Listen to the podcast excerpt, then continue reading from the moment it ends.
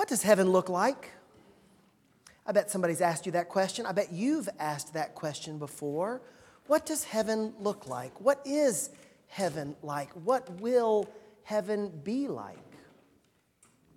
When somebody asks me that question, I'm usually more interested in hearing what they think heaven will be like. And I think if you read all of Scripture, if you read the whole Bible from beginning to end, I think you'd notice that over and over again, when, when God's people name what heaven is like, what, what that place of God's complete reign is like, what you'll see is that it depends on whom you ask.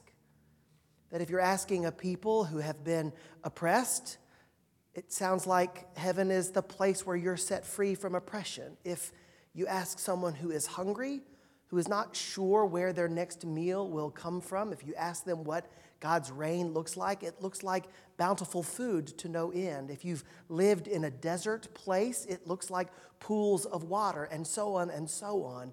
Often we think of heaven and we associate it with the book of Revelation, that beautifully mystical and mysterious description of what God's reign is like, with all those strange images that seem to represent something if you know what they represent. And sometimes I don't think we always know what they represent. But one of my favorite descriptions of what heaven is like is what Jesus says in this gospel lesson. This begins his Sermon on the Mount. The crowds have begun to take notice of him, and he's just starting his ministry. He's only just begun to call disciples to come and follow him. And when he sees the crowd, Jesus seizes that moment and he calls his disciples to himself and he begins to say to those who are following him, Blessed are the poor in spirit, blessed are the meek, blessed are those who mourn. Blessed are those who hunger and thirst for righteousness. Blessed are the peacemakers.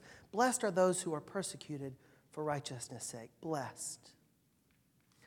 The word blessed is a word sometimes we throw out without really thinking about what it means. How are you doing today? Oh, I'm blessed. Kind of makes me cringe a little bit when I hear that. It depends. It depends on what that person means. Does that person mean God has surrounded me with gifts far greater than I deserve, and I'm grateful for that? Or does that person mean, well, look at me, can't you tell? I'm blessed. It depends on the attitude behind that. But when we use that word blessed, we're naming the one that God favors, the one God is smiling upon. In the context of Jesus' day, it was often used in the Greek mythological way to imply that the gods, you know, the, the Greek and Roman gods, that the gods, they were the blessed ones because they didn't have any cares, they didn't have any troubles, they didn't have to worry about where their food would, would uh, come from, they didn't have to worry about doing any work. They were blessed in that way.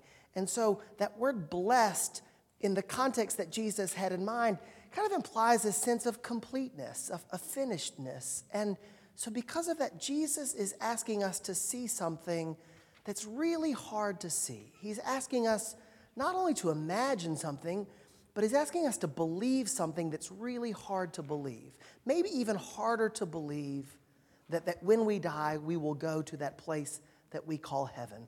What Jesus is asking his followers to see and to believe is that when God looks upon the world, God's blessing, God's smile, God's love belongs not to people like me, who have a job and a paycheck and a house, who just ate a wonderful dinner. And if I'm still hungry when I get home, which I won't be hungry when I get home, I could eat a whole nother dinner if I wanted to, and another one after that.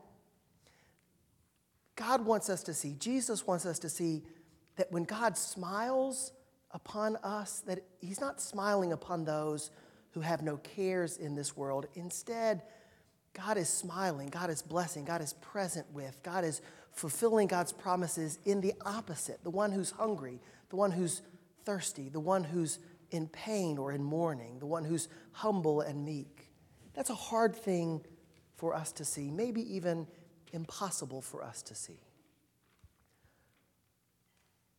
What I take hope in in this lesson is that when Jesus describes what the kingdom of God is like, what heaven is like, Jesus doesn't tell his disciples to do anything about it, or at least to, to pursue it in any way. There are actually two imperatives, right? Command words, right? There are two imperatives, but they come at the very end. Jesus doesn't say, Blessed are the poor in spirit, so go out there and be poor in spirit. Jesus doesn't say, Blessed are the mournful, so go out there and be sad. That's not what he says. This is not an instruction, it's a description. The instruction comes in next week's gospel lesson, so hang in there, it'll come next week. But before we get to the instruction, Jesus invites us to trust something that's hard to trust, to believe something that's hard to believe. That in God's reign, in God's kingdom, in God's heaven, the ones who are complete and finished and blessed and loved are the ones who the world would think have it hardest in this life. Because that's where God is to be found. Those are the ones whom God comes beside to journey with in their struggle. If you want to see where God is at work, that's where we look.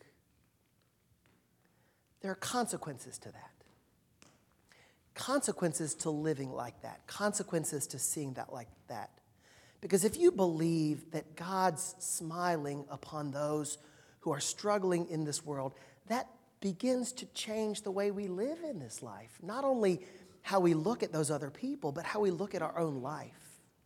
The two imperatives that Jesus uses in this long list of descriptors come at the very end.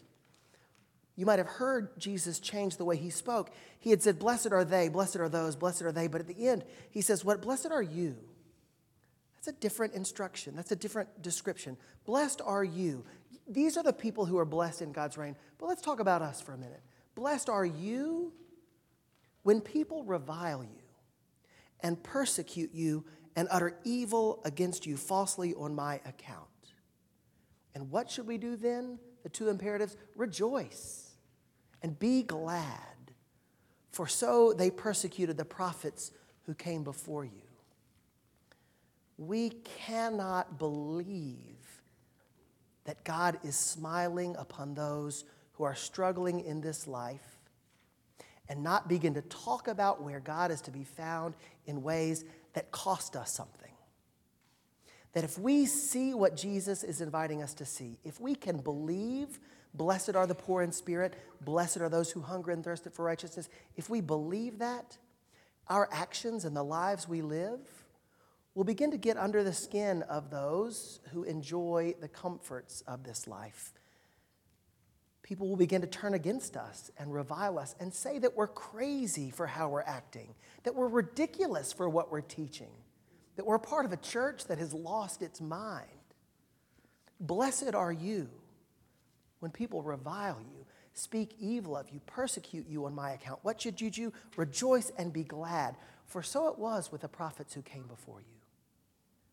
Lean into Jesus' ridiculous and remarkable description of how God's reign is to be found in this world, lean into it so fully that the world might begin to push back. Then we found God's reign. I need some help with the prayers. Who